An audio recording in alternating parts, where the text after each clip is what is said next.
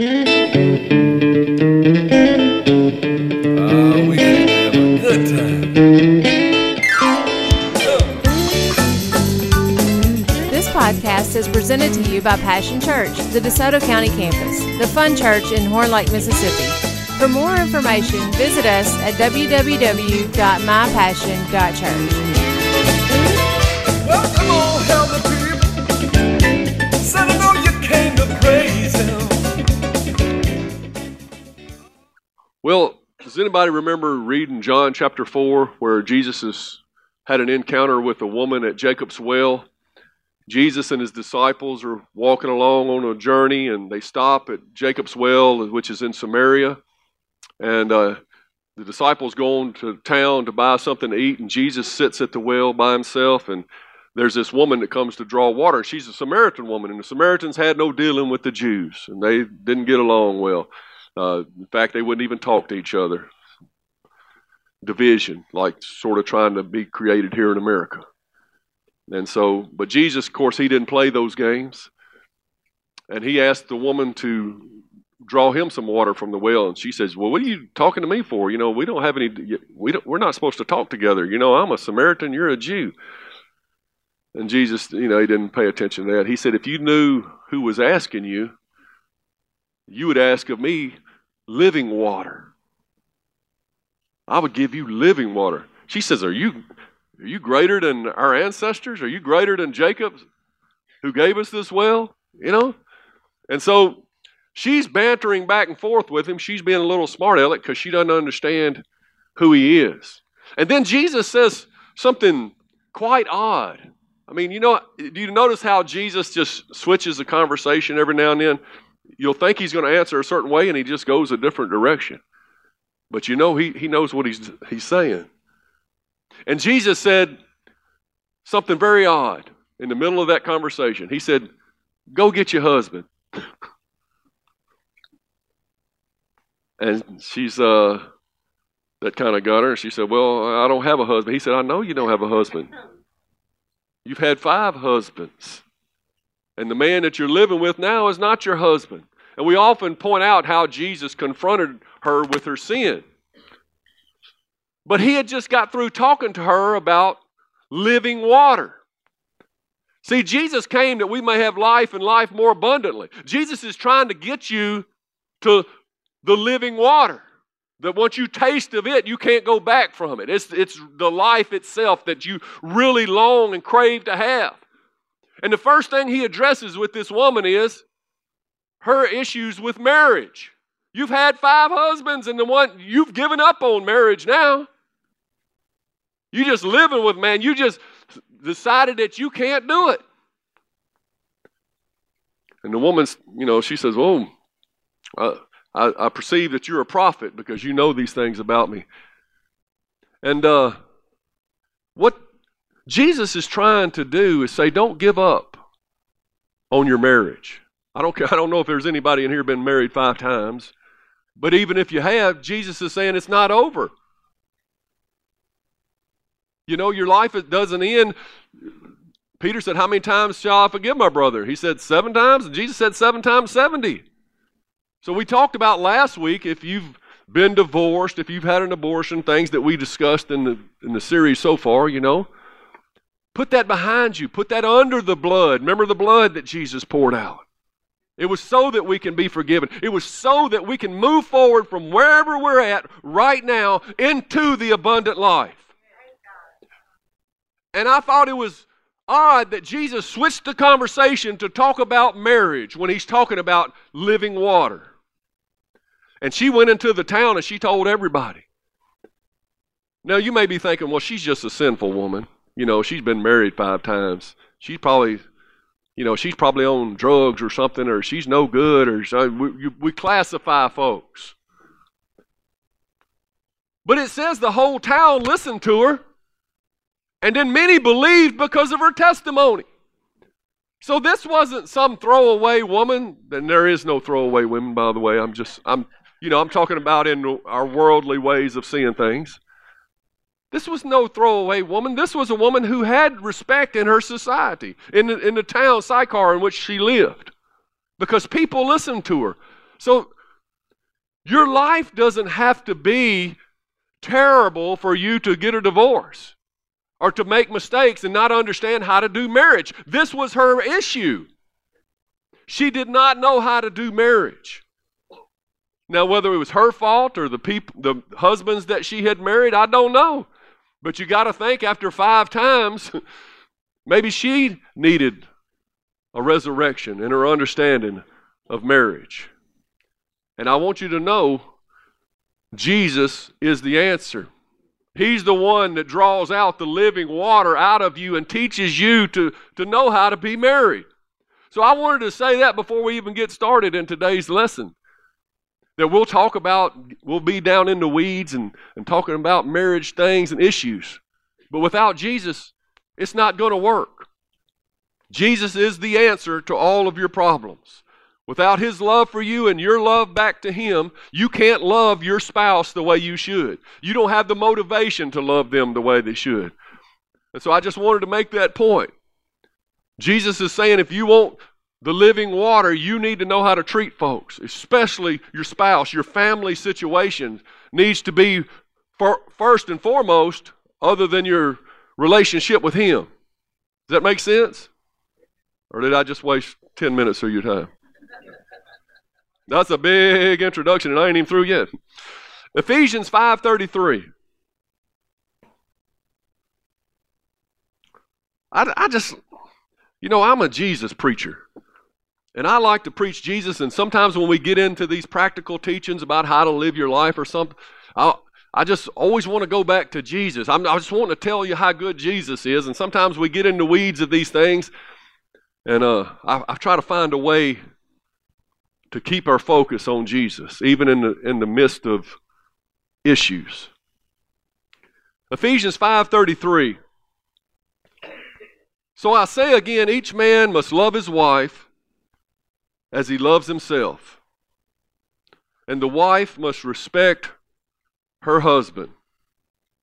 That's not always the case, but it's in the majority of cases, a woman is seeking love. The man is he's seeking respect. You know, ladies, if your husband will jump on a grenade for you if you just tell him how big and strong he is. He's just crying out, man. You know, he's looking for your attention. You know, most of the things he does when he comes and tells you what he shot at golf and you don't even know about scoring in golf, if you would just say, that's good, is it better than last time? And just pay a little attention and show him and tell him he's doing good. I'm telling you, he will jump on a grenade for you. Most of the issues that could be solved in your marriage if you would just show your husband a little respect. Build him up. Help him see himself as who he wants to be. Don't tear him down. Make fun of him. That's the worst thing you could do to your husband. You'll make a joke out of him. He'll lower himself to the level of your expectation. But I'm telling you, he'll jump on a grenade for you if you'll show him a little respect. Now the woman, most times, now you know women like respect too, and it goes both ways, but most times the women are little princesses, and they want to feel wanted. They want that knight in shining armor to come riding up and rescue them. They want to feel loved. What moves their heart is emotion, is love and feeling that he loves me. They're romantic. They have a different draw than men do. Men want to, so I'm big and strong, and she will say, I'm beautiful and desirous. Desirous.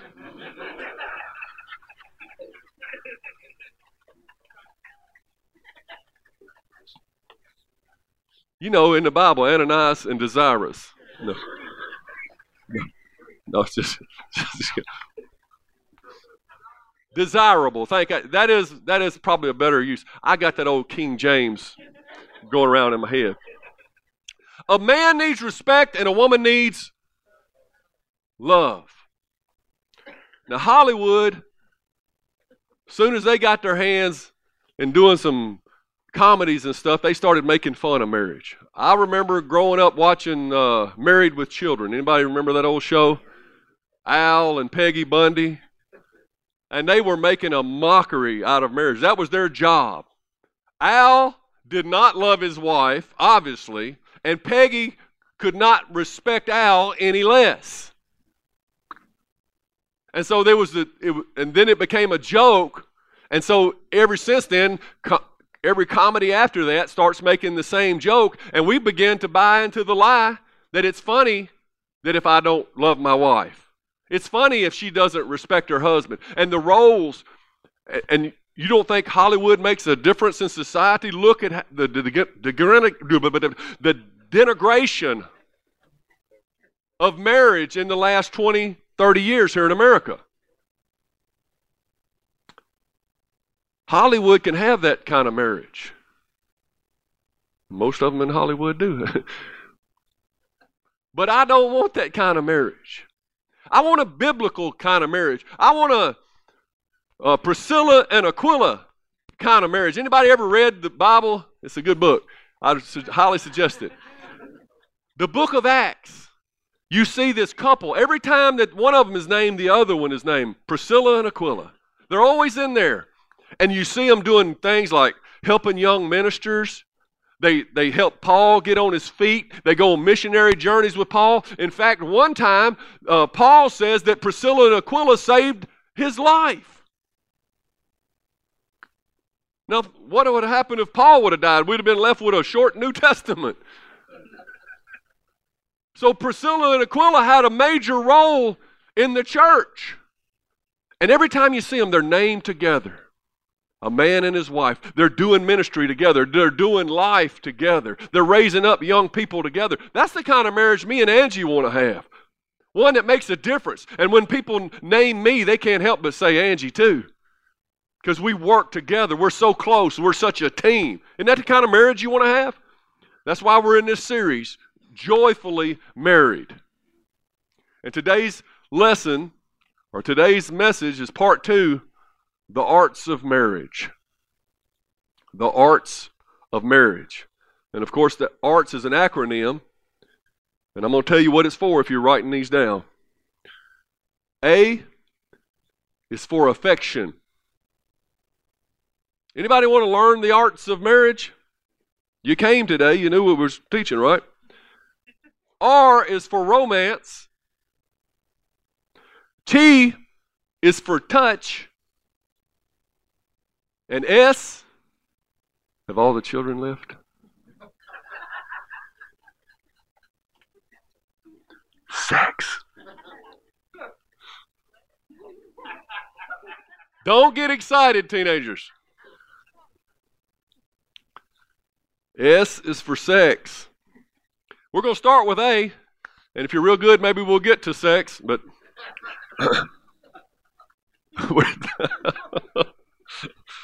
Don't take that out of context. Angie's saying, remember what I said earlier. Don't go off freewheeling and making jokes that get you in trouble. Okay. A is for affection. So I looked up affection in the Bible. Affectionate means readily feeling and showing fondness or tenderness. Readily feeling it and showing it. Fondness and tenderness. Romans 12:10, Apostle Paul says, love each other with genuine affection and take delight in honoring each other. And he's not even talking to husband and wife right there. He's just talking to brothers and sisters. If we're supposed to love brothers and sisters with genuine affection, how much more are we supposed to love the one that we have come into covenant with as our lifelong partner? Part of our very own body. Remember, the two shall become one. Shouldn't we be affectionate towards one another? The Apostle Paul is saying be affectionate to your brothers and sisters, and a lot of us are. We come into church, and that's the nicest our spouse has seen us all week. I mean, who is this guy? He's been yelling at me all week, but he's going to be nice to them.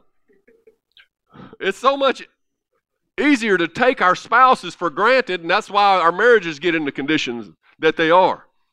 I mean, I'm telling you, this message is chock full of little nuggets that will change your marriage if you're listening. If I was you, I'd be getting a podcast after this and writing these things down. Now, I'm obviously an affectionate person. Obviously affectionate with Angie. I often make people uncomfortable if we're at a party or somewhere. I'm always patting on her, touching her, kissing her. You're not going to kiss her again at church, are you, like last week? That's what he probably said. I make people uncomfortable because that's really my love language, just touch and handle and it makes other people uncomfortable. But some men are not affectionate. They're like, I told you I loved you when we got married. Why you got to hear it again? 20 years later. It's said that when a man marries a woman, it's the highest compliment that he can pay her. And sometimes it's the last compliment he ever pays her. That should not be. That should not be. You should want to make your spouse feel special. They are the most special person in your life other than Jesus, and you should make them feel special. Kiss them sometimes, even in public. Even Apostle Paul says, greet your brothers with a holy kiss. I mean, we're a little too stiff sometimes. Flirt with your spouse. Flirting's not just what you do with somebody besides your spouse. Some of us have really messed that one up. But flirting was meant to be with your spouse and not just during the romantic dating part. Compliment each other. Remember, he'll throw himself on a grenade for you if you'll just give him a compliment every now and then. And I don't know why I keep coming back to this, but I see some women as saying, well, he don't deserve my respect. You don't know what he does. You don't know what he's like at home. I don't know. He is a result of what you have said about him and other people have said about him. And other people may not change, but you can begin to change what you say about him, and he will begin to see himself as the man that you say he is. If he's low down and no good, then begin to say something different about him. Calling him low down and no good is just going to confirm what he already knows.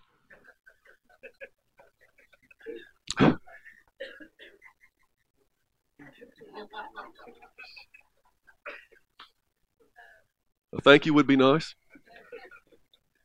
Okay, here's another thing. Sit by him on the couch. Some of you got those long sectionals. They sit on one end while you laughing. And they want to sit on the other end. Every now and then y'all wave at each other. Some of you just don't even bother waving anymore. Some of you got a big old hound dog sitting in between you. Get the dog off the couch. You need to be like those people. You ride behind them and they're in the pickup truck and you see the wife sitting in the middle, not on the far side. And you think to yourself, they're in love. Well, don't you want to be in love? Do what it takes to get there. Scratch each other's back. Not just sitting there waiting on your turn. I'll do you 15 seconds if you'll do me for a minute. What if you did it for them and you wasn't even expecting, no, I'm good. I just wanted to show you some affection. Wouldn't that be sweet? Leave little notes for each other. I'm just giving you some common tips, okay? Leave little love notes for one another.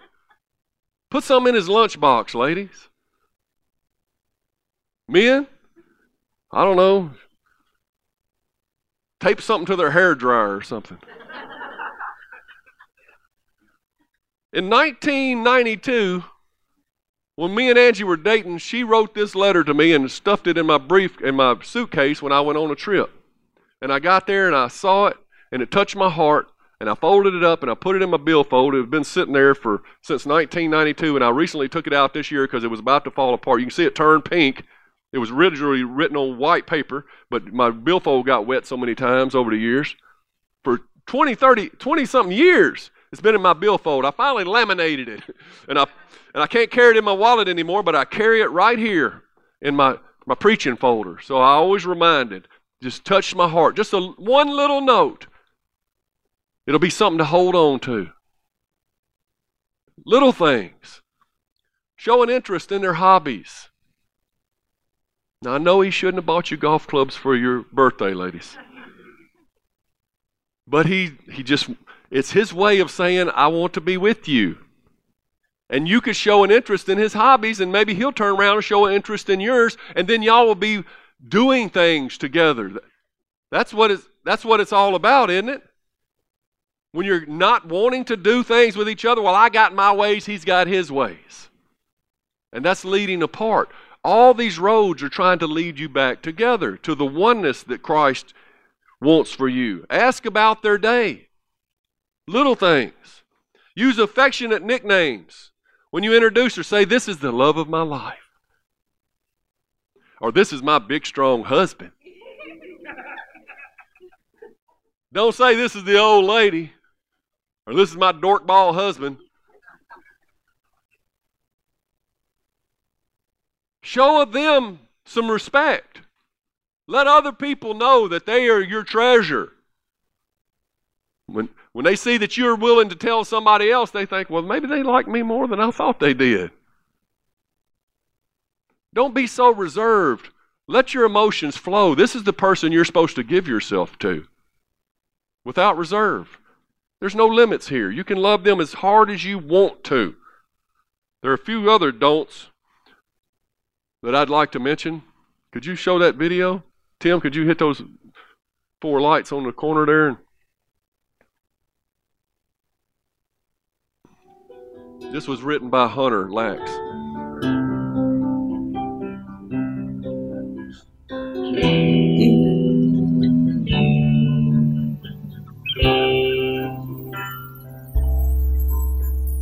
hear the baby screaming, but you act like you're asleep. Don't do it, don't do it. Laughing is a no-no when she says, how do I look? Don't do it. That's ridiculous. If she says she spells love T-I-M-E, don't grammatically correct her. If she says you both should give 100%, don't tell her that's impossible mathematically. Don't do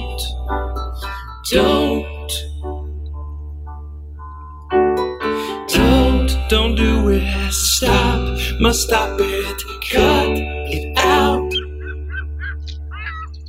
Never leave an argument by yelling out, well, fine. Don't do it. Unless she was asking how your day was, and you said it was more like, well, fine. That's okay. When she makes dinner, she needs to do the dishes. He's kidding. I wish. That's your job. Never tell her jokes like, what do you do when the dishwasher stops working? You tell her to get back to work. No, that's not funny. Maybe just a little. Don't even think of laughing. Oh, don't.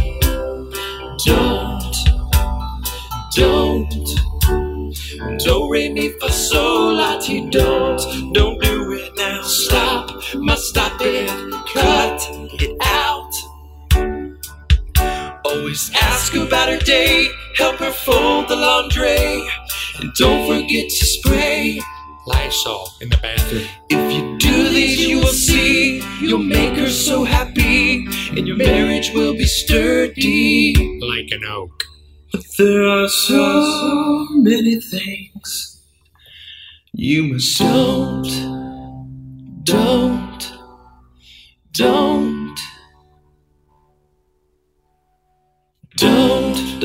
it. Stop, must stop it. Cut it out. And don't stop right in your tracks. Don't do it now. Stop, must stop it and cut it out. It's relational suicide. Don't do it now. Don't do it. Stop it, stop. Don't do it now. Don't do it now. Stop. Don't do it. Don't do it.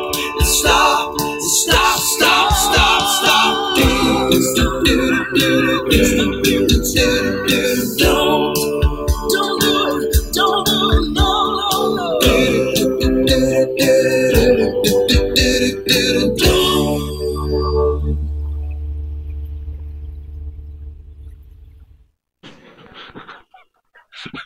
Angie said, don't play that again.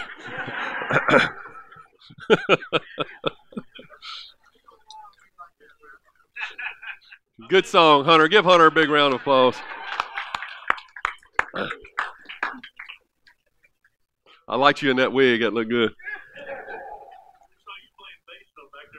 Yeah, did you hear about me singing the high part? But I thought we might need a little comic relief at this point. Let's get back to work here.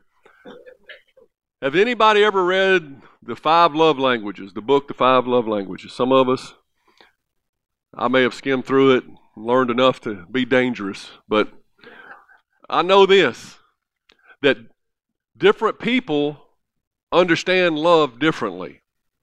For example, I could be buying Angie this chocolate every time that I want to express my love to her, and she may look at me and say, you know I'm allergic to this, right? And she may not feel any love from that box of chocolates. But if I was to do the dishes one night, she may say, look at there, he really loves me. Every person has a, they say it's five, but there's different ways that people receive love. Some of us have been so frustrated because we're trying to show our spouse that we love them, but they're not receiving it. That they don't even know that's what you're doing. I just wondered why you kept bringing me that chocolate. And they're not responding. But guess what? As a spouse, it's your job to find out what your spouse's love language is. Here's an idea. Ask them. Communicate. Every now and then say, when I do this, do you like it when I do this? You know, everybody, like I said, I'm touchy-feely. You know, I'm touching all over her because that's the way I want her to do me. A good indication of how, what their love language is might be that that's what they're expressing to you. And you might be like, I don't know why she keeps doing that. It's not showing me any love. Find out what your love language is, and then you will be so much more effective showing love to your spouse. Angie could care less about that touchy-feely. Will you get off of me? You know? Do the dishes. The root word of affection is what? Affect. Affection will affect your spouse's heart. Affection will affect their actions, which will affect, greatly affect your marriage. So what does A stand for? Affection. A man needs respect, a woman needs love. We could all use a little more affection in the arts of marriage. The A is for affection. We got through one. Three more to go. The R is for what? Remember? Romance. That's the way we say it in Mississippi. Now, I'm not talking about Harlequin novels or Hallmark movies. That's not technically romance, that's fantasy. In fact, that could be detrimental to your marriage. If you're investing in these other forms, you're looking for romance, but it's not with your spouse. There's a difference in romance and fantasy. Does that make any sense? The world wants you to think that romance is, once again, only for when you're dating. You know, just like flirting. That's just something you do, and then you get them, and then you don't have to worry about romance. That's what us guys pull out the romance card when we're dating, you know, and then we put it back up and we forget where we did with it. But healthy romance was best designed to be used in a marriage, to keep the marriage fresh and to keep the marriage alive. And some of you may say, I don't know if it talks about romance in the Bible too much. Well, God wrote a 66-book love letter to his church. I think that's a little romantic. I think God is romantic about his church. He wrote a 66-book love letter. Least you can do is get your spouse a card on your birthday, right?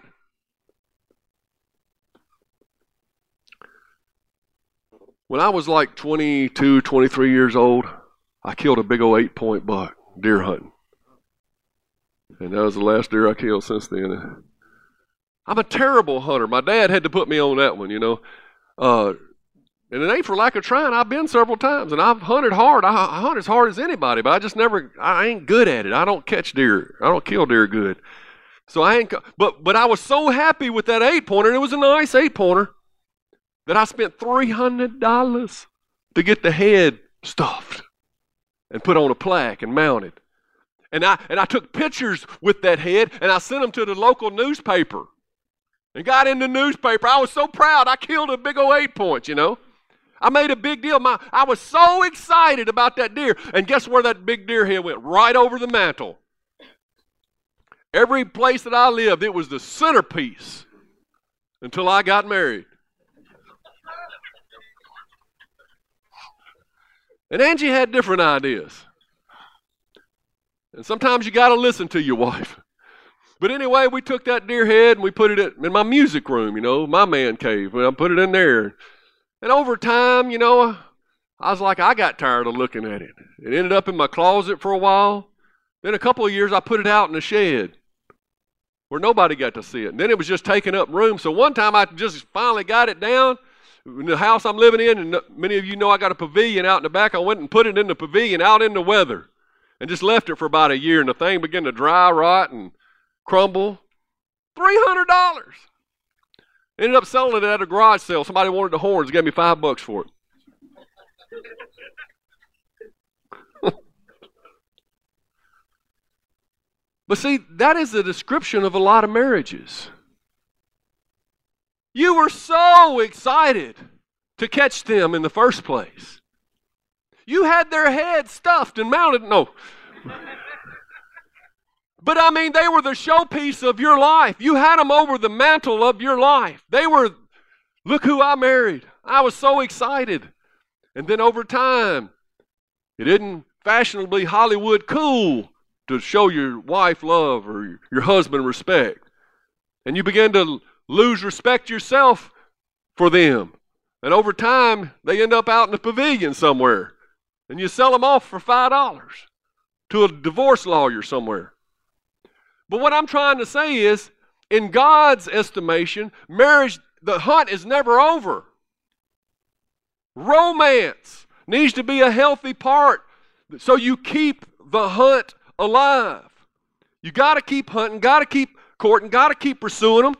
And ladies, you got to keep one step ahead of them to keep them chasing you. And for most of the men in here, that ain't hard for you to do, right? Just outsmart them a little bit, you know. Stay ahead of them.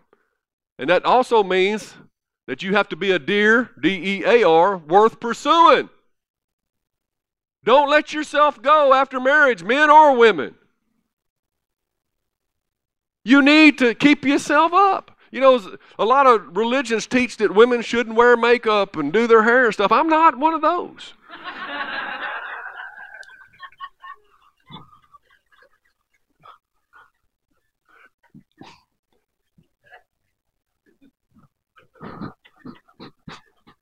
You know what I'm saying. Out of respect for your spouse, be someone that they want to pursue. And women, you pursue them back in your own way. You understand what I'm saying? Let the hunt continue. You can't just put them up on a mantle and think, well, the romance is over. Can't put them out in the pavilion. The marriage will begin to dry rot. God shows us how to be romantic. You say God's not romantic. Turn to the Song of Solomon. In some Bibles, it's called the Song of Songs. I think it's right after Psalms, isn't it? Somewhere in there. Right after Ecclesiastes, because the same person wrote both books.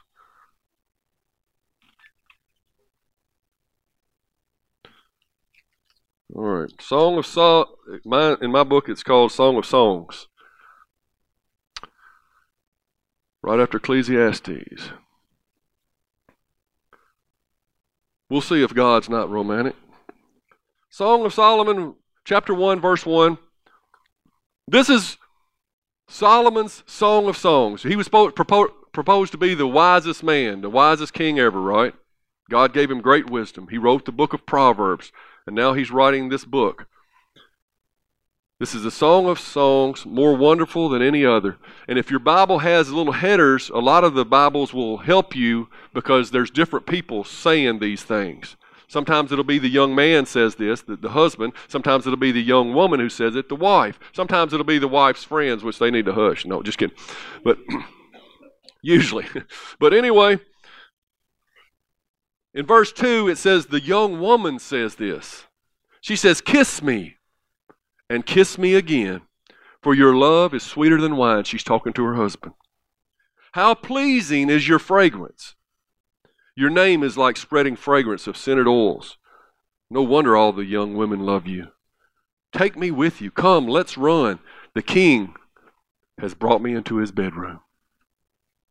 If you go to Song of Solomon chapter 4, starting in verse 9,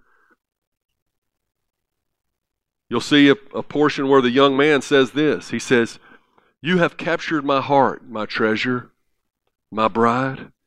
You hold it hostage with one glance of your eyes, with a single jewel of your necklace." I mean, he's captivated by this woman. He's looking at her. Just the jewels of her necklace are just sparkling in his eyes.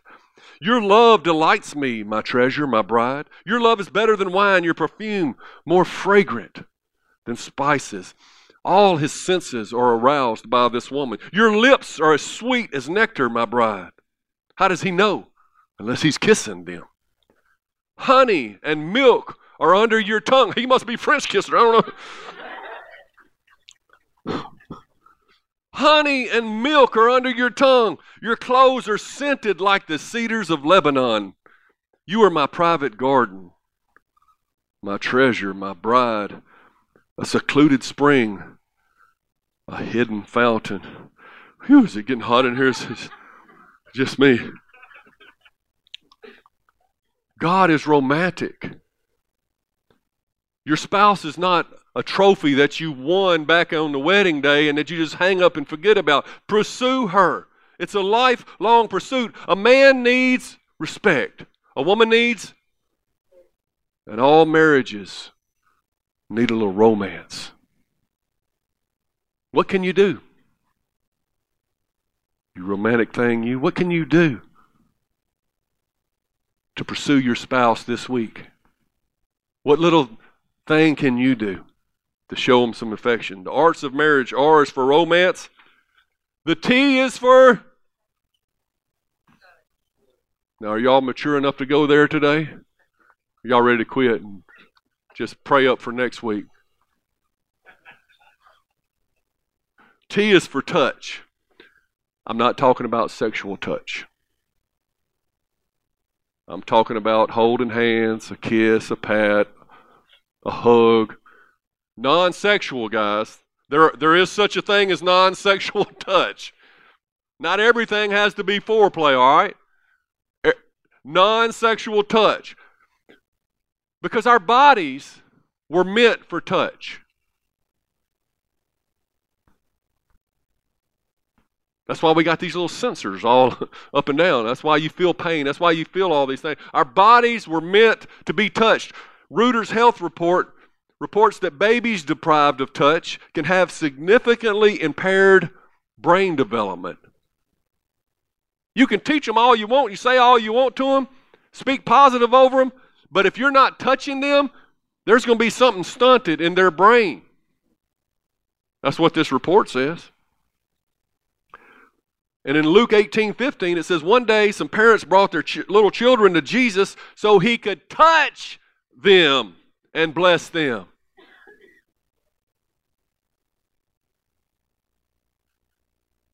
How did they get blessed? Jesus touched them. See, Jesus is a hands-on God. He is a toucher. Has he touched your life?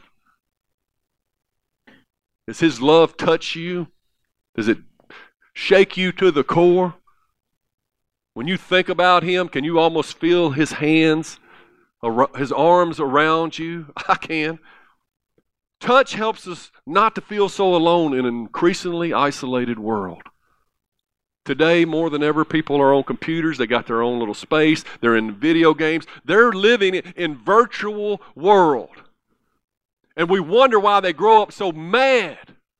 We wonder why the society is getting so violent. Don't touch me. I got my space. They don't know what it's like to be loved, to be vulnerable, to be touched. I believe that's why they offer you a warm towel when you go to get a haircut.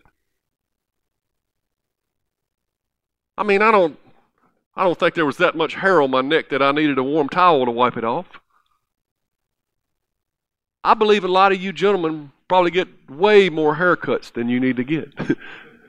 You're going in there because you want somebody touching your hair. You want somebody shaving your neck. You want to be touched. I believe they do more haircuts because people need touch more than they do needing a haircut.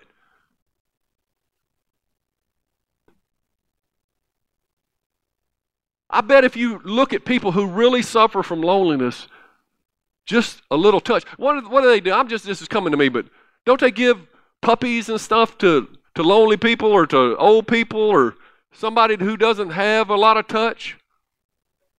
Don't we try to accommodate and use other methods to try to get people to feel the warmth of another living human being or an animal at least? Touch. And some of you ain't touched your wife in years. Not really.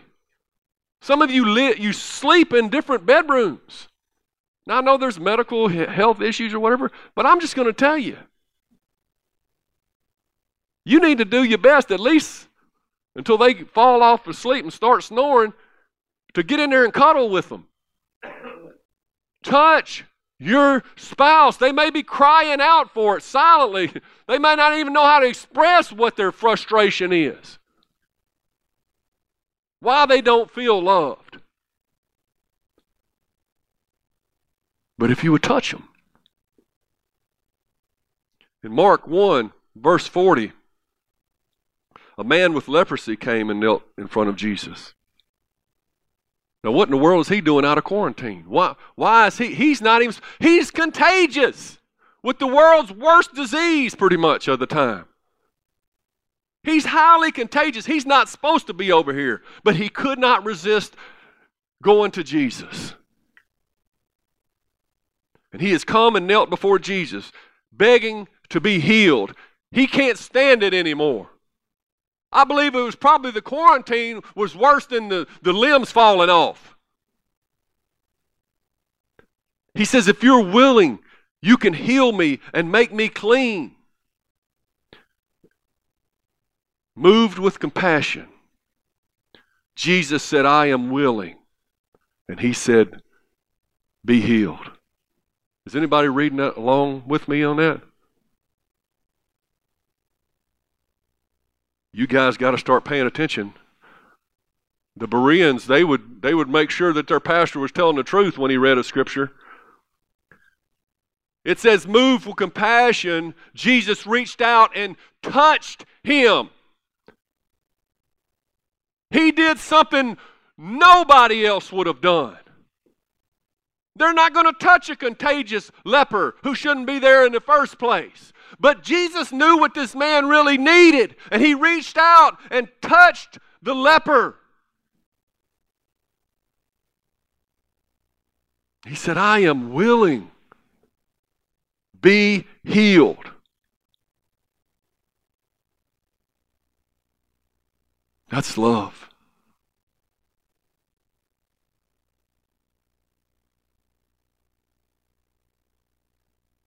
Jesus said, now go show yourself to the priest. Get your certificate in order and everything so you can come out of quarantine.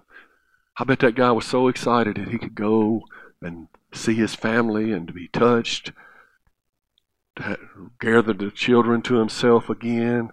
I bet he was so excited. Because Jesus told him, don't go tell everybody, because if you go tell everybody, the crowds are going to swarm me and I won't be able to accomplish my ministry the way I want to. I'm not ready for the big crowds yet. But you know what he went and did? He told everybody. I can see him now. Jesus touched me. Jesus touched me. Look, I'm whole. Jesus touched me. And that would be a good thing for us to go around shouting, Jesus touched my life and I'm whole. One time when I was a new baby Christian in this church, we were doing an outreach to Beale Street, and we would go there and we would minister to the people on the street. And all the way there, I was so on fire for Jesus, I just wanted to shout, Jesus touched me, to anybody who would listen. And I was praying the whole way there, God, give me eyes to see people. Let me see them the way you see them. I don't know why I was praying that day, but I was praying, Lord, I want your heart for these people, whoever I minister to. And I got there, and they had a big igloo cooler full of soup, and they were spooning it out to these homeless folks. And I was just shaking their hand and talking to them in line and trying to tell them, I didn't know any scripture, but I was telling them what I knew about Jesus. And there was this one guy, he was homeless, and he came up, and he smelled bad, looked like he hadn't had a shower in weeks, and I'm going to tell you, he had urinated on himself. He was past the point of not caring anymore. He was past the point of trying to even put on pretenses of wanting to go on. And it may have been, I don't know, even the other homeless people stayed away from him. But I looked at him, and Jesus let me see him through his own eyes. And I loved the man. I don't know why, but I said, can I hug you? And I reached out and gave him a hug, and he jerked back, and he said, he touched me. He touched me, and it was creating a big ordeal, and I thought, maybe he's making fun of me, but I realized after a moment that Jesus through me had touched this man. And as I went down Beale Street that night and I was ministering to different people, I would stop somebody and start telling them about Jesus. And that homeless man was following me. And every time he would see somebody, he'd say, he touched me. He touched me. They didn't know what he was talking about. But he touched me.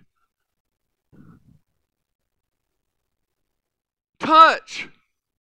Each time we reach out to touch someone, says Rob Moll, we communicate the tangible truth of the gospel.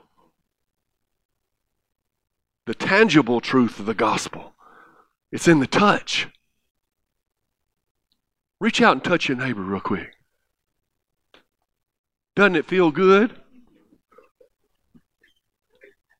Luke 8:45. Jesus says, who touched me? Everybody denied it. And Peter said, Master, this whole crowd is touching you. He's in a crowd, and Jesus cries out, who touched me? I tell you, Jesus comes from a place we got to stop and shake our head for a moment. But Jesus said, no, someone deliberately touched me, for I felt power going out from me. There's power in the touch. And maybe touch has healing powers in your marriage. Begin to touch one another like you did when you couldn't keep your hands off of one another before you got married.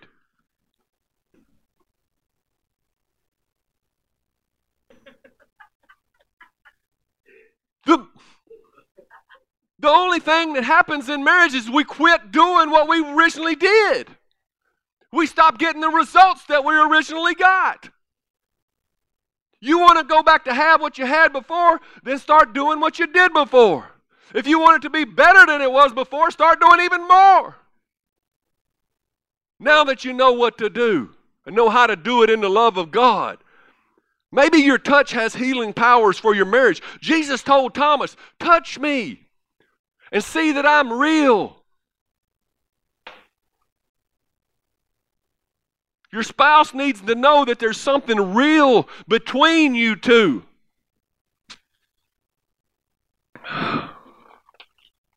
Something as simple as holding hands. It communicates affection. It communicates that we belong to each other. affection and protection, and just a simple holding of the hands. Kiss them on the way out the door in the morning. Communicates that I'm going to be hunting you when I get back home, honey.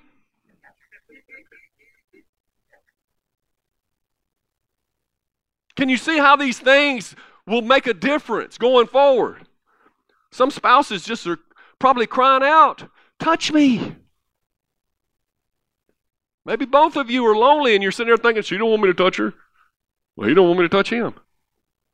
Well, maybe it's because the only touch that y'all have done has been selfish touch in the past.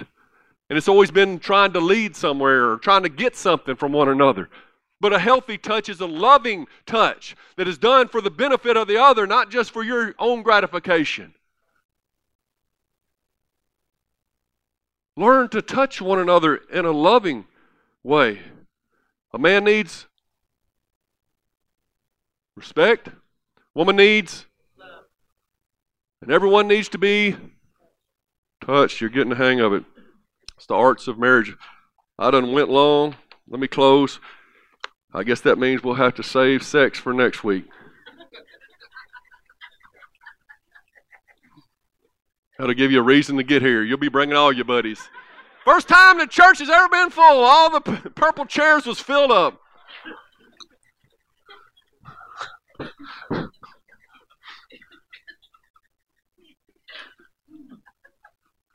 I don't have any deer heads hanging on my wall now. But if you've been to my house, you see I have acoustic guitars, electric guitars. I have guitars hanging on the wall. No more deer heads. But I stare at my guitars. I lovingly long over my guitars. I get them down, and I touch them.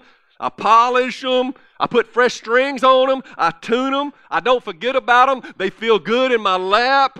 They respond to my affection, to my touch. They make sweet music for me. The more I learn to strum them. And guys, it's the same way with your spouse. Don't leave them hanging on that wall. Don't leave them hanging. Too many marriages have left each other hanging. That same wise Solomon says in Proverbs 30:18, he said, there are three things that amaze me. No, four that I don't understand. How an eagle glides through the sky, how a snake slithers on a rock, how a ship navigates the ocean, and how a man loves a woman. How a man loves a woman. It's a beautiful thing. It's a beautiful thing. How does Jesus love us? Any less? Aren't you the object of his affection? Isn't he romantic about his love for the church, his bride? Doesn't his touch mean everything to you? Doesn't our intimacy with Christ transcend this physical world in which we live as we become one with him? We are the bride of Christ. And men, we're supposed to love our wives like Christ loves the church and gave his life for her. They always told me that a degree in the arts wouldn't pay much. But boy, were they wrong when it came to the arts of marriage. A man needs respect, a woman needs love, and we all need to learn the arts of marriage. If we're going to make this thing last, we're going to make this thing work, we're going to make it not just work, but flourish. We're going to make families that the world looks to and says, I want what they got. We're going to raise children that want to grow up and have the same type of marriage.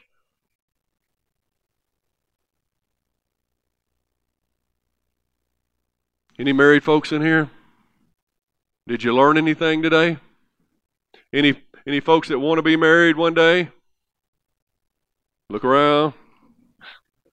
Got one brave hand over here.